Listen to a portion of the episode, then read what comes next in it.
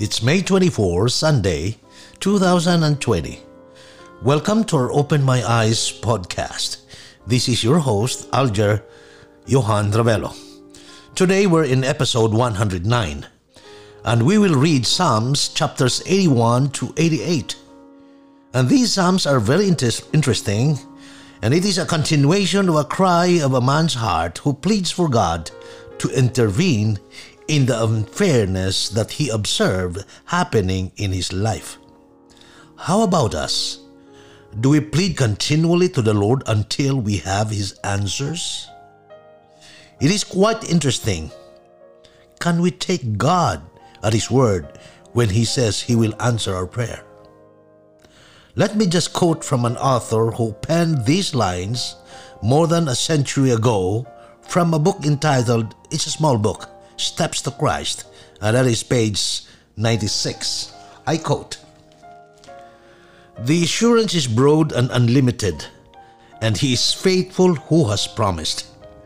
When we do not receive the very things we ask for, at the time we ask, we are still to believe that the Lord hears and that He will answer our prayers.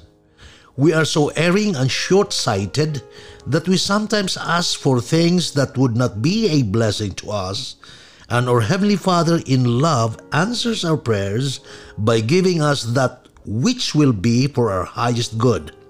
That which we ourselves would desire if with vision divinely enlightened we could see all things as they really are. This is very interesting. Listen, I continue. When our prayers seem not to be answered, we are to cling to the promise, for the time of answering will surely come, and we shall receive the blessing we need most. But, here's the interesting quote here but to claim that prayer will always be answered in the very way and for the very particular thing that we desire is presumption. God is too wise to err and too good to withhold any good thing from them that walk uprightly. Then do not fear to trust Him, even though you do not see the immediate answers to your prayers. Rely upon His promise. Ask, and it shall be given you. End quote.